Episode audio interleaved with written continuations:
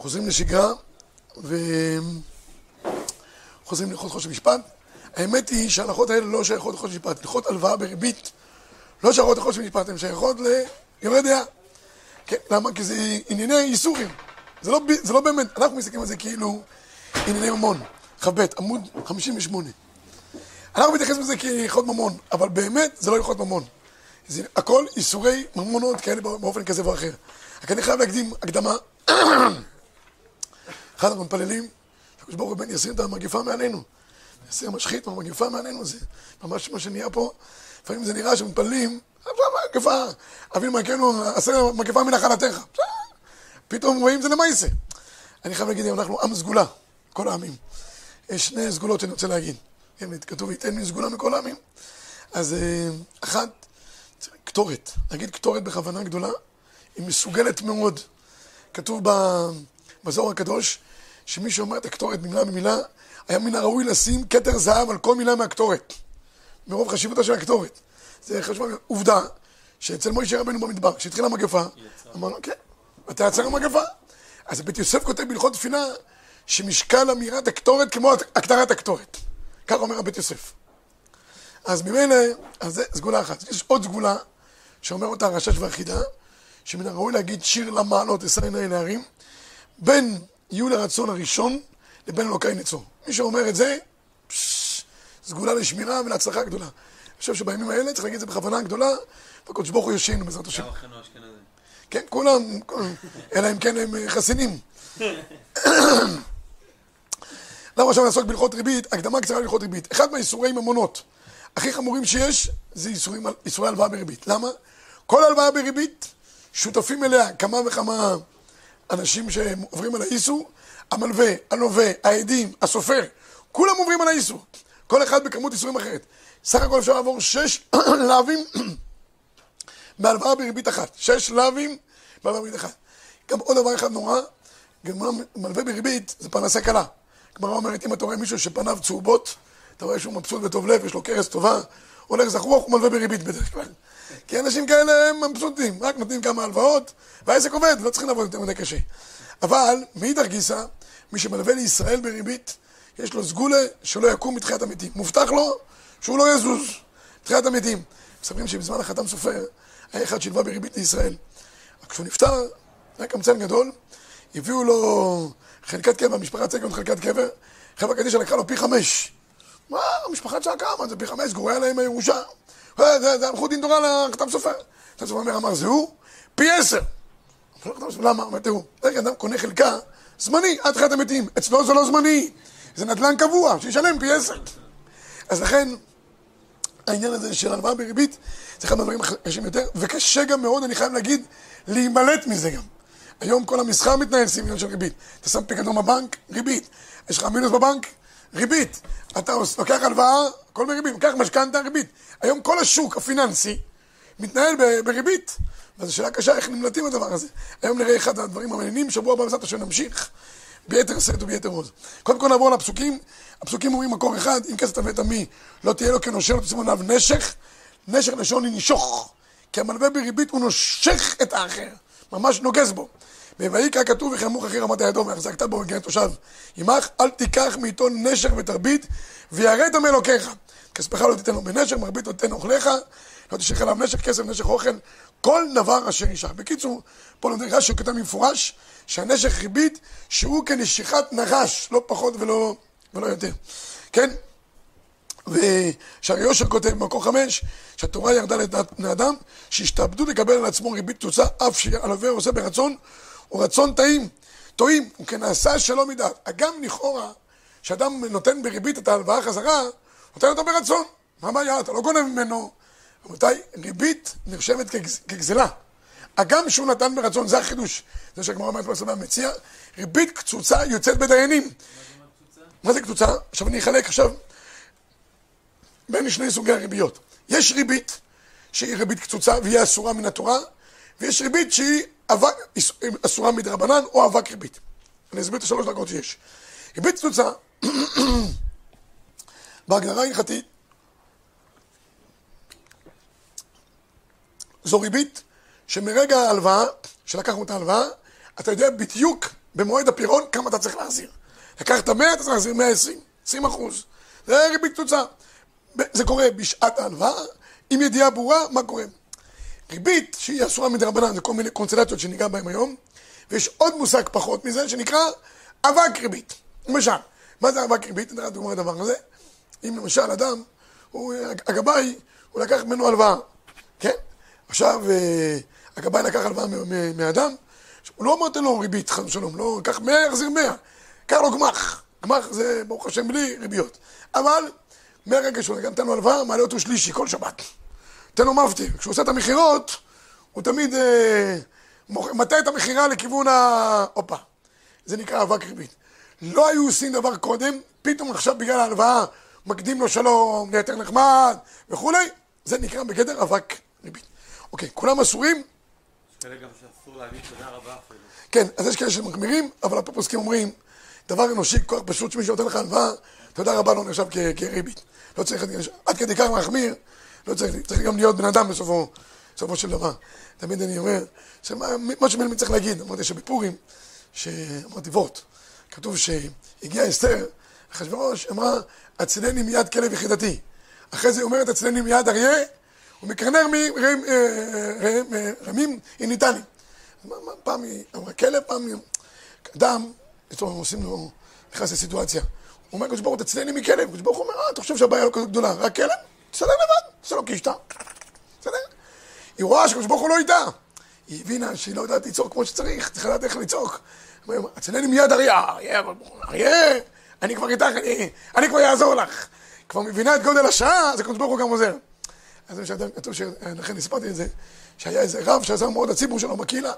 טוב, יום אחד עזר הרבה מאוד לכמה אנשים, אשתו, כשחזר הביתה, אשתו שואלת אותו, נו, איך היום עזרת לאנשים? הוא אומר, לא, מעט, פה קצת, פה קצת. אני אומר לו, מה מעט? כל היום רצת, עשית. אומר, תשמעי, אנשים בדרך כלל כפויי טובה. הם משלמים רעה תחת טובה. זה דרכם של הבריות. אם אני אגיד שעשיתי הרבה, ישלמו לי רעה גדולה. אני אומר, לא עשיתי קצת, רעה קטנה, ונגמר העניין, ככה לא יסתבך עם אנשים. קיצור, אני חוזר, חוזר לעניין, אז יש לנו כמה וכמה עניין של אה, ריבית. במקור שמונה הגמרא אומרת דבר קשה, תניא אמר רבי יוסי, בוא הורס סמיות עיניהם של מלווה וריבית. אדם קורא לחברו רשע, יורד עמו לחייו. ואם מביאים עדים, מלבלב, כל זה דיור. כותבים וחותמים, פלוני זה כפה וכתב, הוא אומר, הגמרא, אדם מכנה שם לחברו, כבר נקרא רשע. ויש פה אנשים שעושים פעולת איסור עם כל הטקס. מביאים סופר, מביאים עדים, מביאים ערב, בשמע בשביל לעבור על איסורים. איזה דבר אה, נוראי הדבר הזה. טוב, עכשיו נעבור עכשיו יותר להלכה למעשה. כמו שאמרתי קודם, ישנם שני סוגי ריבית. יש ריבית קצוצה, יש ריבית מודרת ומוכרת, יש ריבית דברים ויש ריבית אנוכי. נתחיל קודם כל בריבית קצוצה. ריבית קצוצה, כמו שאמרתי קודם, הריבית היא נעשית בהלוואה עצמה, ונקבע מראש מה האחוזים מתוך ההלוואה שיהיו בגדר של תוספת לריבית. וכמובן שכמו שאמרתי לכם קודם, הרמה אומרת, ריבית קצוצה אצל בדיינים, כדין ריבית קצוצה כדין גזל לכל דבר ועניין. כאילו גזלת, רק מה, לא עם גרביון באמצע הלילה, צורה אלגנטית, עם עניבה, אבל אתה גוזל. יש הבדל אם זה לאיזה סוג ההלוואה, אם ניתן לו אם זה למסחר או זה עני, יש הבדל? מבחינת הריביות? יש הרבה גיוסים עכשיו, שעושים נגיד אה, חברות בנייה, אני 38, יש לי פרויקט, חסר לי 2-3 מיליון, אני מגייס מהציבור, הוא אומר אני אחזיר לך את זה פלוס 10 אחוז. זה עכשיו הרבה קורה. כן, זה המון אה, משקיעים כאלה שלוקחים כספים, מחזירים לך. אני. כל הדבר הזה שאנחנו נענה, מה שניתן להם בשוק, עם השקעות והחזרים וכולי, הכל נעבוד עם היתר עסקה. איך עובד היתר עסקה? שבוע הבא בעזרת השם. נסביר פעם אחת, נראה את הנוסח של היתר עסקה, איך מתנהלים, זה דבר שהוא הוא חלק מהעניין של כל העולם. כל השוק הפיננסי עובד לכאורה על פי היתר עסקה, אבל גם אני אסביר מה הרעיון שעומד. אתמול הייתי אצל איזושהי עסקים. אמר לי, בחייך, הכל זה ריבית. מה אתם ממציאים לי פה המצאות כאלה ואחרות? בלי ריבית השוק לא יכול להתנהל. לא המשקיעים יגייסו ולא האנשים לא, לא ישקיעו, כל העסק. אז מה אתה מוכר לי את הריסקה? רק כשהסברתי לו, נחה דעתו. אה, הבין את העניין. כי אני אגיד את זה במילה אחת, יש הבדל גדול בין מצב שבו אתה באמת בא לקחת הלוואה פרופר. אני קורא לזה השוק האפור. אתה נמצא במצוקה, ההוא מנצל את המצוקה שלך, אומר, אה, עכשיו אתה צריך ואתה חייב, כי אחרת תתמוטט. הוא נותן לך באחוזים גבוהים, עם ריבית קצוצה, נושך אותך, אוכל אותך, גומר אותך בסופו של דבר. לבין מצב שאתה נכנס לעסקים עם מישהו, וחלק מה, מהעסקים היום זה השקעות. זה נקרא היום העסקים, השקעות. אתה נכנס להשקעה ויש פוטנציאל גם של נפילה. כי אצל השוק האפור אתה לא תיפול. או שאתה תחזיר את הכסף, או שאתה תיפול בגופך. זאת אומרת, הרכב יעלה בסערה שמיים ההר, או אתה עם הרכב. אין פה הרבה אופציות. פה ישנם כמה אופציות. יש הרבה מיזמים ונדרים שנופלים בסופו של דבר. זה כבר גדר אחר לגמרי. בסדר, אבל אנחנו ניגע בזה בהרחבה בעזרת השם.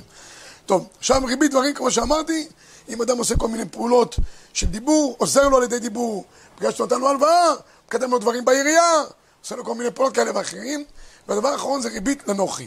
עכשיו, לגבי ריבית לנוחי זה ניגע עכשיו, יש כאלה פוסקים שאומרים שמדין תורה מצווה להלוות לנוחי, שנאמר, לנוחי תשיך ולאחיך לא תשיך, אדרבה. לעשות כסף מהלוואות לנוחים, זה מקובל מאוד, אבל לאחיך, שכל הקטע של הלוואה, דרך אגב זה מצוות צדקה. הלוואה ביסודה זה צדקה. אתה הופך מהצדקה שאתה עושה לו עבירה. זה ממש מצווה הבאה בעבירה. אבל הנוכרי, אין קטע של צדקה כלפי נוכרי. לכן התורה אומרת, הנוכרי תשיך. אלא מה? חכמים עשו בזה גם תקנה. בואו נראה שנייה את הרמב"ם. אומר רמב"ם מקור עשר, והמצווה. הקצח היא שציווה לנו לבקש ריבית מן הגוי, ואז נלווה לו עד שלא נעולהו ולא נעזור לו, אבל נזיקהו, ואפילו בעניין הלוואה שנתנה כמו שהוזרנו, ועשות כך לישראל. והוא אומרו יתעלל הנוכרי תשיך. פירוש המקובל כי זה המצווה לא לרשות ואומרם ספרי, זו מצוות עשה. ולאחיך לא תשיך. זו מצוות, יש מצוות עשה להלוות לנוכרי. תחפש נוכרים, לפי הרמב"ם, שצריכים הלוואות, תלווה להם. מצוות עשה, לנוכרי תשיך. כן, אלא מה, הגמרא אומרת, במקור 11, אף על פי שיש מצווה להלוות לנוכרי, חכמים חששו, שאם אדם יראה שהביזנס עם הנוכרי הולך כל כך טוב, בדרך כלל מי צריך יותר כסף? היהודים. הנוכרים, הגויים הם לא צריכים הרבה. אני עבדתי עם גויים, בירה, בדיוק, בירה בקרן רחוב, מה שהם צריכים, יש לכן כתוב אה, אה, שווי קרנות. כל קרן רחוב, באירופה יש איזה מזבח שם, נתת לו את הזה שלו, הוא לא, רק היהודי כל היום הראש שלו עובד, מה הוא יעשה, ואיך הוא ייקח, ואיך הוא יגדיל. כן, זה, זה ידוע. בקיצור, אז, אז, אז, כמו אומרת, יותר מדי ילווה לנוכרי, ויותר מדי יהיה לו עסקים טובים, בסופו של דבר הוא ילווה גם למי? לישראל. אז תראו מה שהגמרא אומרת פה. במקור 11, אמר בחייה במקור, שורה שלישית מלמטה. לא נצטרך אלא בגדי חיה. אבינה אמר, אמר בדרך כלל תמה מה יגזרו רבנן?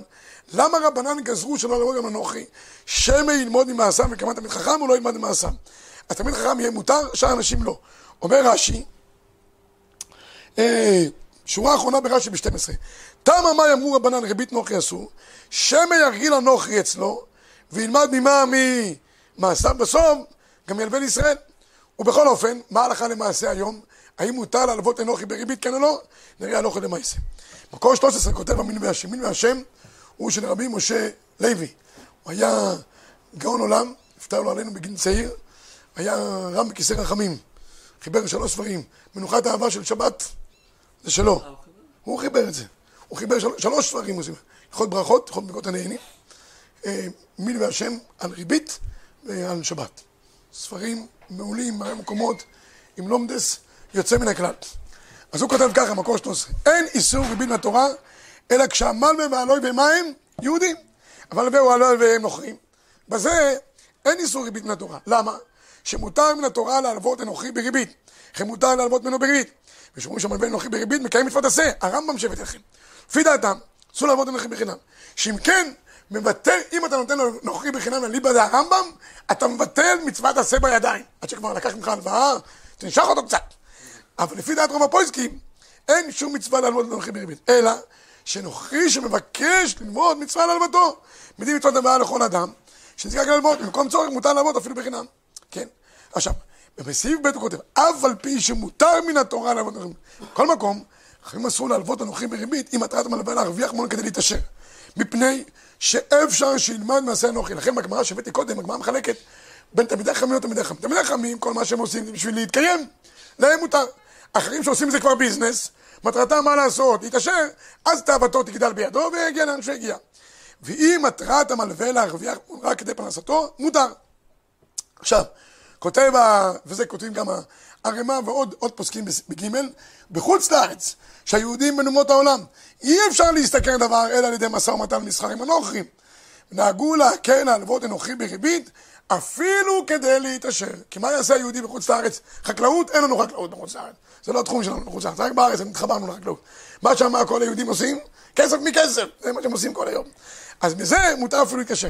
ומכל מקום, בארץ ישראל בזמננו, שאיפה שאני נישא ויתן עם היהודים, אין רוב משא ומתן נעשה עם הנוכרים, יש להחמיר שלא לעבוד לנוכרים בריבית, אסורה מן התורה, אלא כדי להתפרנס, חזרנו חזרה לארצנו הקדושה, חזרה ההלכה.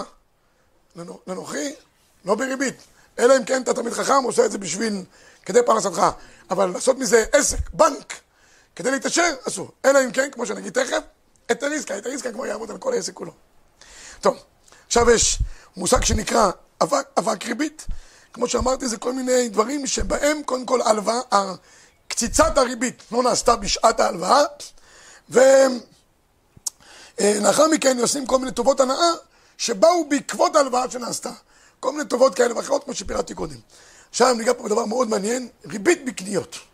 האם כשאנחנו הולכים לקנות דברים, וזה קורה המון פעמים בדברים גדולים, אף אחד לא עושה לך ריבית, או משהו על מוצרי מכולת, אתה לקנות מוצרי חשמל. אז על כל, כל פעם אני זוכר שהיה דבר כזה, על כל מוצר, שני מחירים. מחיר אחד אתה משלם מזומן, מחיר אחד בתשלומים. רכב, אתה קונה ככה, קונה... קיצור, כל המוצרים הגדולים, ישנם שני צורות. האם מצב שבו אתה משלם את הכסף במזומן, אתה משלם X, ולעומת זאת אתה מאחר את בתשלום, אתה משלם Y. בפעמים אומרים לך גם, אתה רוצה, אתה רוצה לשלם בוויזה. אומרים לך, תשלומים? כן. ארבע תשלומים, נגיד, לא ריבית. מי חבר התשלומים ומעלה? ריבית. מותר לך לשלם מהצורה הזאת? שאתה יודע בצורה ברורה, אתה משלם חמש תשלומים, אתה משלם בריבית. אבל הבנק לוקח, חברת האשראי לוקחת לעסק אה, יותר אחוז בגלל כל התשלומים האלה. זה הכל חברת האשראי. חברת האשראי, היא לוקחת, היא עושה את הכסף הגדול. אז כן, אבל השאלה היא האם מותר לך, לבעל העסק היא מביאה מיד את הכסף. ואת הריבית היא לוקחת לעצמה. זה כל הפורט פה. לא, אבל אם יש לה היתר עסקה, כמו שהרב אמר, Mm. זה השאלה. האם היתר עסקה יכול פה להועיל כלפי הזה? ועוד נקודה אחת, זה יכול להיות שהיתר עסקה עובד עם החברת אשראי. מה קורה אם אתה עושה עם אדם פרטי, אה, חנות, חנות מוצרי חשמל? שם, בדיוק.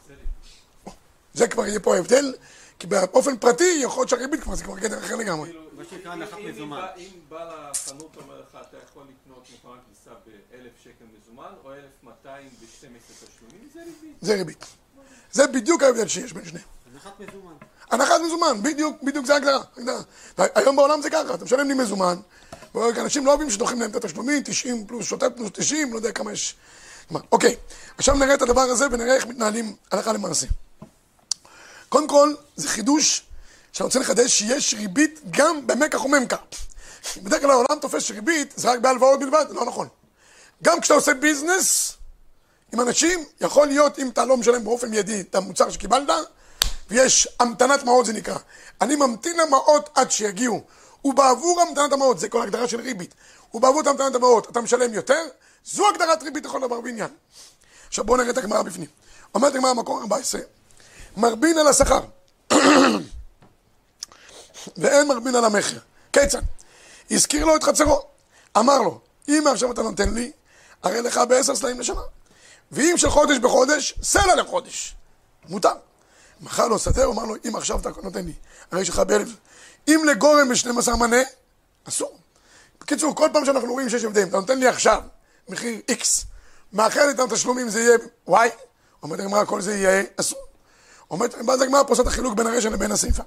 אומר המאירי, מקור 16, אמר המאירי, מרבין על השכר, רוצה לומר, שממתין, שמתנין בשעת השכירות, שאם ימתין המעות ירבה בשכירות, ונמצא מרוויח בשכר המתנתו, כמו שפירש פעם.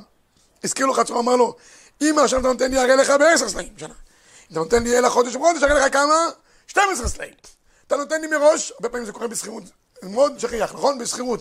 אתה נותן לי מראש, וזה. אבל נותן לי כל חודש וחודש, תשלום הוא אחר. זה פער גדול מאוד של שני חודשים, וזה נקרא קטע של ריבית. ואם אתה נותן לי אלא חודש וחודש, הרי לך, פירשו טעם ההיתר הזה בגמרא שהשכירות מסתם במדינה לא מפריע, אלא, אלא להתפרע בסוף. בסדר? עכשיו, זה יהיה, בשכירות יהיה מותר. אבל, אם זה יהיה תוך כדי הביזנס, עצמו, תראו, בואו בואו נראה את הרימה. כלל הדריבית, כל שהוא אגר נטר, זה המושג בריבית. אגר נטר, הכוונה היא, אני שומר לך על התשלום. אגר נטר. שומר על השכירות, על התשלום. בין שהוא דרך מקח, בין שהוא דרך הלוואה, אלא שבדרך מקח אינו רק אבק ריבית, שהוא מדי רבנן. שאלנו קודם, הנה דוגמה לדי רבנן, כיוון שזה לא היה בשעת ההלוואה כדרך הלוואה, אלא כדרך מקח וממכר, איסור כזה הוא איסור די רבנן. מה ההבדל רבי ישראל? ההבדל הוא אחד. רק אני רוצה להגיד את ההבדל. מה זה משנה? זה איסור ריבית. או דאורייתא או די רבנן. ההבדל הוא פשוט. אם זה ריבית קצוצה בשעת ההלוואה, היא יוצאת בדיינים. אתה יכול לחזור לבינים ולתבוע ממנו את הריבית בחזרה. לעומת זאת, איסור ריבית מדי רבנן, כמו מקר או ממכר, לא יוצאת בדיינים. כאילו? בדיוק. חובה עליך להחזיר ולעשות תשובה, אבל לבוא עכשיו לבית דין לתבוע אותך, אני לא יכול. זה ההבדל בין ריבית דאורייתא לבין ריבית רבנן. ריבית דרבנן זה תמיד אבק ריבית? זה, זה, ריבית דרבנן שזה ריבית קצוצה. כן. אין ריבית רבנן קצוצה. כשאתה אומר ריבית קצוצה, הכוונה היא ריבית מדאורייתא. למה? כי הכוונה שזה נעשה בשעת ההלוואה. פה, כיוון שזה נעשה דרך מקח או ממכר, זה נעשה בשעת ההלוואה. אבל זה נעשה בשעת מקח וממכר, ולא בדרך הלוואה, לכן דרך מקח וממכר זה כבר הופך את זה לידי רבנן. כדי שיהיה איסור ריבית קצוצה דאורייתא, צריך שיהיה הלוואה קצוץ בשעת ההלוואה. בסדר? יופי. הרמב"ם כותב מקור 18, אסור להרבות על המחיר. כיצד? המוכר לחברו קרקע ומטלטלין. אמר לו, אם מעכשיו תיתן לי הדמים הרי הם שלך במאה, ואם עד זמן פלוני הרי הם שלך בעשרים במאה. הרי זה אבק ריבית. זה דומה כי מי שנותן עשרים בשביל שנתן לו מאה, נשתמש עד זמן פלוני. כשיתבענו בדין אינו חייב איתנו, אלא מה שהיה שווה בשעת המכר. הנה, אומר הרמב"ם, זה כן. כשהוא יתבע אותך בדין, אתה חייב לתת לו אך ורק את מה שסוכם, בלי הריבית. את המאה בלבד, בדיוק. אבל אם כבר נתת, אתה רוצה להוציא אותי בדיינים? נגמר. כן? או יחזיר ממקרו מידו, אם היה קיים, יש גם אפשרות לבטל את המקח. זה לא נקרא מקח טעות. למה? כיוון שזה נעשה באיסור, אפילו באיסור דה רבנן, זו טענה לביטול המקח. וכן, אם מכר לו מטלטלין עד זמן פלוני במאה, והיו שווים בשוק לפי שקנה מי שקנה מאותה מאה תשעים, הרי זה אסור. ואינו נותן לו אלא תשעים ומחזיר מיד זכורתו, אם הייתה קיימת, מצוין. אז בקיצור, זה ההבדל שיש בין הלוואה בצורה של מיידית, בין מכר בצורה מיידית לתשלום, או ליותר מאוחר. בא בית יוסף, מקור 19, ואומר, כשם שרביעית בהלוואה, בשנה בפרק הזה הוא נשר, מרבין עשר רבים מרבין על המכר, כתב הרמב"ם, שאם עבר ומכר, אם עכשיו מכר, הרי זה אבק ריבית, והטעם, דכל שאינו דרך הלוואה, כמו שאמרתי לכם, צריך שיהיה כמה תנאים, דרך הלוואה וריבית קצוצה, והכל נקבע כמובן מתי רבי זית, בשעת ההלוואה עצמה. אבל כאן, הכל נקבע, אבל זה לא דרך הלוואה, אלא דרך מקר, לא בריבית דאורייתא, אלא דרבנן בלבד. עכשיו, אני רק רוצה להגיד לכם עוד נקודה אחת, טוב, נראה את הדברים הלכה למעשה, אבל סתם, עדיף להימנע באופן כללי, בגלל מה שאנחנו רואים פה בגמרא וברמב"ם, להימנע מלקנות מוצרים שאתה משלם עליהם ריבית באופן כזה או אחר. אני משתדל בכל אופן, שמציעים לך בטלפון, אם תשלם את זה כך, תשלם סך מסוים, ואם תיקח קרדיט, קרדיט, הם קוראים לזה קרדיט, קרדיט הלוואה, תשלם ב- בריבית, עדיף להימנע. אגם, תכף אני אגיד, ההיתר מכירה, משתמשים בו יותר מדי, ובשיעור הבא, נו, אולי ניגע בזה, שלמה זלמן אוירבך, הוא ב... אני רק אגיד את הדבר הזה, הוא חשוב שידעו את זה, במינוס בבנק, שלמה זלמן אוירבך מאוד החמיר. ולמה? הוא טען שמינוס בבנק זה כבר לא בגדר של ההיתר עסקה.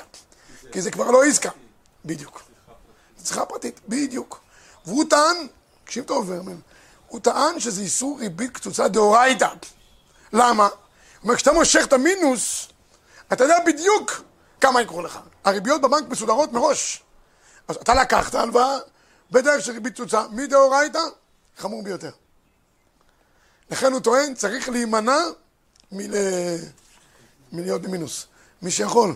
רוב הישראלים, בחוץ לארץ, אני לא יודע, מה שקורה בארץ, בחוץ לארץ, הבנקים לא נותנים לך להיות במינוס. אין מינוס. אם קונים אוטו, מה? ואם קונים באוטו בהלוואה דרך הבנק, זה גם... אז, אז, אבל זה לא יורד לך, זה חלק מהחשבון כבר של ההכנסות. של העסק הכולל. של העסק הכול, בדיוק. אני יודע, בכל אופן, כשאני הייתי בחוץ לארץ, הבנק שם לא נתן, לא נתן, אין דבר כזה. שקל מינוס, שקל, יש לנו פרנקים אז. פרנקים בלגים. פרנק, מ, מ, מיד אתה, מכסים לך, לוקחים מהזה, מכסים לך. ככה שאתה רגוע. אז אתה לא משנה, שם אתה לא יכול לבוא. ושם יותר קל, כי שם זה נוכרי. לקחת, הלוות, זה, זה, זה. ובכל אופן, זה שוק אחר שמתנהל אחרת. דרך אגב, שם גם, גם שיש כרטיסי אשראי וכולי, הרבה, אני בכל אופן לא משתמשים בכרטיסי אשראי, לא זה, סגולה גדולה להוצאות מחושבות יותר. אתה מחשב רק עם מזומן, אז גם אתה פחות, קרדיט, הכרטיס שלך דיירקט, שאם יש לך זה יורד, אין לך... אין לך לא יורד. נו הרב, יש ההוא שמתקשרים אליו מהבנק, שיש לו מינוס, שיבוא לכסות. אז הוא עונה לו, בסדר, אני אתמול חזרתי מסין, אני כבר בא מחר לבנק. הוא אומר, לא, לא, לא, עוד חודש. קיבלת אורכה. חזק. אתם מספרים שאחד, היה לו חוב לבנק שתי מיליון שקל. כל הלילה הוא לא יושב, יודע מה לעשות, לעשות. אשתו אומרת לו, אני פותר את הבעיה. קמה באמצע הלילה, המנהל בנק גם ממולם, צועקת לו, מוישה, מוישה, מוישה. טוב, באמצע פתח את החלון. כן, כן, בעלי חייב לך שתי מיליון שקל, הוא לא משלם לך את החוב.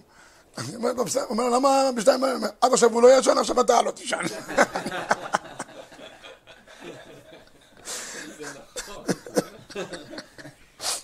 טוב, הקיצור, לקחת הלוואה מגוי בריבית? אין בעיה. אין בעיה. כן. רק מיהודי. הכל מתנהל יהודי כלפי יהודי. עם גויים אין בעיה של ריבית. לכאן ולכאן. אומר בית יוסף, ראינו את הבית יוסף, נעבור הלכה למעשה בשולחן ערוך, ומתוך כך נעבור הלכה למעשה ממש בקניות שאנחנו הולכים לקנות. מקור 20 אומר המחבר כך, מכר לחברו דבר שווה עשרה זהובים בי"ב, בשביל שממתין לו, אסור. אפילו המוכר עשיר, אינו צריך למעות. זה תמיד ההרגשה, שאם הוא עשיר הוא לא צריך את הכסף, אכפת לאנשים גם הרבה שהם אשר מקלים בענייני ממונות. יש לו בן כה וכה, מה זה משנה מי לוקח? אין דבר כזה רבי ישראל. דין פרוטה כדין מאה לכל אדם באשר הוא. יפה. ולא הייתה סחורה נסתת אצלו. אה, יש, יש, אני אגיד, וורט, וורט, אנחנו באווירה של פורים, איסור חג של שושן פורים. אז יש וורט, שבענייני ממון, כתוב בגמרא בחגיגה, גזל באריות, נפשו של אדם מחמדתן. קשה לו להשתלט על הדבר הזה. אז, אה, אז יש דבר נפלא במגילה, כתוב שהמן רצה לצאת, לתת לאחשוורוש עשרת אלפים קרעות כסף. כל מי זה המלך, בסדר, מצוין. המלך דחה אותו, אמר לו, הכסף נתון לך. אבל כשמרדכי מדווח לאסתר, מה הוא אומר לה? את כל אשר זה, זה בפרשת המן, ואת פרשת הכסף אשר ביקש לתת לה... ל- ביקש לתת. הוא לא נתן. אז מה היא נפקא מינה אחרי זה? נגמר העניין. שיספר לה על- על על- על גזירת שמד להשמיד להרוג ולאבד. שמעו וורט חזק. אמרו לי את זה בשם הממר הרב חרל"פ. יש הרבה תאוות לאדם. הרבה מהתאוות, באיזשהו שלב מסוים, אדם ממנה תאוותו, הוא כבר קץ אפילו בדבר. אתה רוצה עכשיו לאכול חמש סטייקים. אחד, שתיים, שלוש, ייגמר. ולא יודע, אדם רוצה, כל, כל הדברים כאלה ואחרים. יש תאווה אחת שלא נגמרת לאדם, תאוות הממון. יש לו מנה, רוצה 200, ובסוף אינו מת אלא חצי תאוותו בידו. זה אף פעם לא נגמר לו. המן התייחס להשמדת ישראל כמו תאוות ממון. לא נגמרת לו התאווה. להשמיד, להרוג, לאבד את כל היהודים, מנער ועד זקן, טף ונשים, לא נגמר. אז הוא רצה לתת לאחשוורוש את הכסף. כן, הוא אמר, כן, עם כסף זה יעבוד את זה. כשהוא אומר לו, "אח- מרדכי נעשה תגדי לך, הוא רוצה להרוג, אל תחשבי שזה משהו שיגמר לו באיזשהו שלב. ואת פרשת הכסף אשר ביקש המן. תביני מאיזה נקודת אהבה הוא מגיע לאנטישמיות הזאת. לכן זה לא, זה סכנה גדולה וזה לא ייגמר הדבר הזה. לכן, לכן כתוב שאדם צריך לעבוד לקדוש ברוך הוא, בכל יומך, בכל נפשך, בכל מאודיך. מה זה בכל מאודיך? מה זה משנה? לא. כמו שהתאווה הזאת לא נגמרת, אז אהבת הקדוש ברוך הוא שגם לא תיגמר. מידה כנגד מידה. טוב, נעבור חזרה לעניין. אז אה, אומר המחבר, באמת דברים אומרים שורה שנייה, בדבר שיש לו שער ידוע, או דבר שומתו ידוע. כמו פלפל או שבה, אבל טלית וכיוצא בהן שאין לו שער ידוע, אין שומתו ידוע, מותר למוכרו ביוקר נפרוע לזמן פלוני. ובלבד שלא יאמר בפירוש, אם תיתן לי מיד הרי לך בעשרה זומים. זאת אומרת, יש מקרים שכן אפשר לקחת במקח יותר, בואו נראה תכף את התנאים, אם זה לא ידוע וכולי, ויש מי שאומר שאפילו אינו מפרש בידע, אין היתר למעלהו מעט, אבל אם מעלהו הרבה, עד שניכר לכל שבשביל המתנת המראות ומעלהו, אבל כמפרש, ואסור. בקיצור, יש פה כמה וכמה תנאים לגבי המכר, עכשיו נראה אותם הלכה למעשה. בואו נראה 21-22, ונגמור את העניין של מכר. אסור למכור או לקנות שום דבר בהקפה ביותר משוויו. המוכר אומר לקונה שימשלם מיד קרן לו פחות, אבל מותר למוכרו בשוויו, מותר למוכרו בשוויו. זה מחיר שנמכר ברוב החנויות במזומן. אפילו אם אומר לקונה שימכר לו פחות משוויו, אם משלם מיד. ויש אוסרים גם בזה, זאת אומרת, הוא נותן לו את המחיר הגבוה, הוא אומר, תשמע, אבל אם תשלם לי מזומן, תשלם מה? פחות. אבל המחיר הזה הוא לא יותר משוויו, הוא השווי של ה... בשוק. בשוק, בדיוק. כשהמוכר אומר לי, קונה, שאני אומר, בהלכה כדעה ראשונה להתיר, ומכל שכן אם יש לח- לחפץ מחיר ידוע, יש להתיר למוכרו במחירו, אפילו שהמוכר אומר לקונה שמשלם מיד ימכרנו לו פחות. למה? כיוון שיש לו מחיר שוק קבוע. לא יודע, נגיד מוכרים אה, מקרר, אמפה, יש דבר כזה? טוב. אה, מה? אמקור. אמקור, אמקור 11, היה לנו בבית. אז, אה, באלף שקל, זה המחיר בשוק, שלם 800, זה לא, זה לא בעיה, למה? כי זה מחיר שכבר נמצא בשוק וזה שווי שלו, אתה לא מפקיע את המחיר של המוצר מעבר. אבל, בואו נראה מקור 22, זה ממש הלכה למעשה. מוכר שרשם שני מחירים על המוצרים. מחיר נמוך, תשלום מזומן. מחיר גבוה, בהקפה, או בכמה תשלומים. אסור לקנות בין את המוצרים במחיר הגבוה בהקפה או בתשלומים. ואם המ- המוצרים נמכרים בחנויות אחרות במזומן במחיר זה, אז מותר. אבל אם המחיר בשוק הוא אח- אחד, והוא נותן לך בהקפה, תשלומים, במחיר יותר גבוה ממחיר השוק, רבותיי, יש כאלה אומרים שזה ממש ריבית לכל דבר ועניין. אמנם זה יהיה ריבית דרבנן, כי נעשה דרך מקח, אבל זה ריבית. מוכר, שרשם מחיר על המוצרים שמוכר אחדו, מותר לו למוכרם בהקפה או בכמה תשלומים במחיר גבוה, בתנאי שלא יעלה מחירם ביותר מ-20% מהמחיר שרשם עליהם, שלא יאמר לקונים בהקפה שהסיבה שמעלה מחירים, ולא שלא משלמים מיד, רק לאחר זמן. אז בואו נראה עכשיו את הסיכום. מן הסעיפים הקודמים יוצא שמותר למכור כל דבר בהקפה במחיר גבוה אם קיימו חמישה תנאים. אחד, שהמוכר לא יאמר לקונה שמוכר לו במחיר זה, מפני שממתין למעות המקח. אומר לו, אדוני, אתה מאחר את התשלום, תקבל יותר, תשלם יותר. אבל אם זה רק כתוב על המוצר, מה? אם זה רק כתוב על המוצר, אני חושב שהמוכר אמר לו את זה, או לא חושב שהמוכר אמר לו את זה? אני חושב שהמוכר אמר לו את זה. שאין הדבר מחיר קבוע וידוע, אלא נמכר בחנויות במחירים שונים. אם יש מחירים שונים, זה גם לא בעיה לעשות פער בין, בין המזומן לבין התשלומים. שהמוכר לא יעלה את מחירו ביותר מ-20% במחיר הגבוה ביותר, ש... גם אחרי כל זה, שלא יעלה במה? ביותר מזה. שאז מראה שזה ממש... מה לא... זה 20 אחוז? מה זה השיעור הזה? 20% זה שיעור של אה, חומש, שעל כל דבר כזה שאתה עושה מעבר, זה מראה שאתה מפקיע מחיר כבר. זה מדד של הפקעת מחירים. זה גמר במציאה. כן, שהמוכר לא יאמר לו, הנה הרב אהרון, שהמוכר לא יאמר לו לקונה שמשלם מיד עם קרן לפחות, שלא יאמר לו דבר כזה. שהמוכר לא רשם עליו שני מחירים, מחיר נמוך, בסדר? כן, עבור תשלום מזומן במחיר גבוה, עבור תשלום מזומן. בקיצור, אם הוא אומר, שמע, יש מחיר שוק, אתה מוכר מזומן, ולוקח לו משהו סביר מעבר, ולא יותר מ-20%, ולא אומר לו שזה עבור המחיר, הגר נטע, ואם ישלם על זה עם קרן להם פחות, כל זה יהיה אפשרי.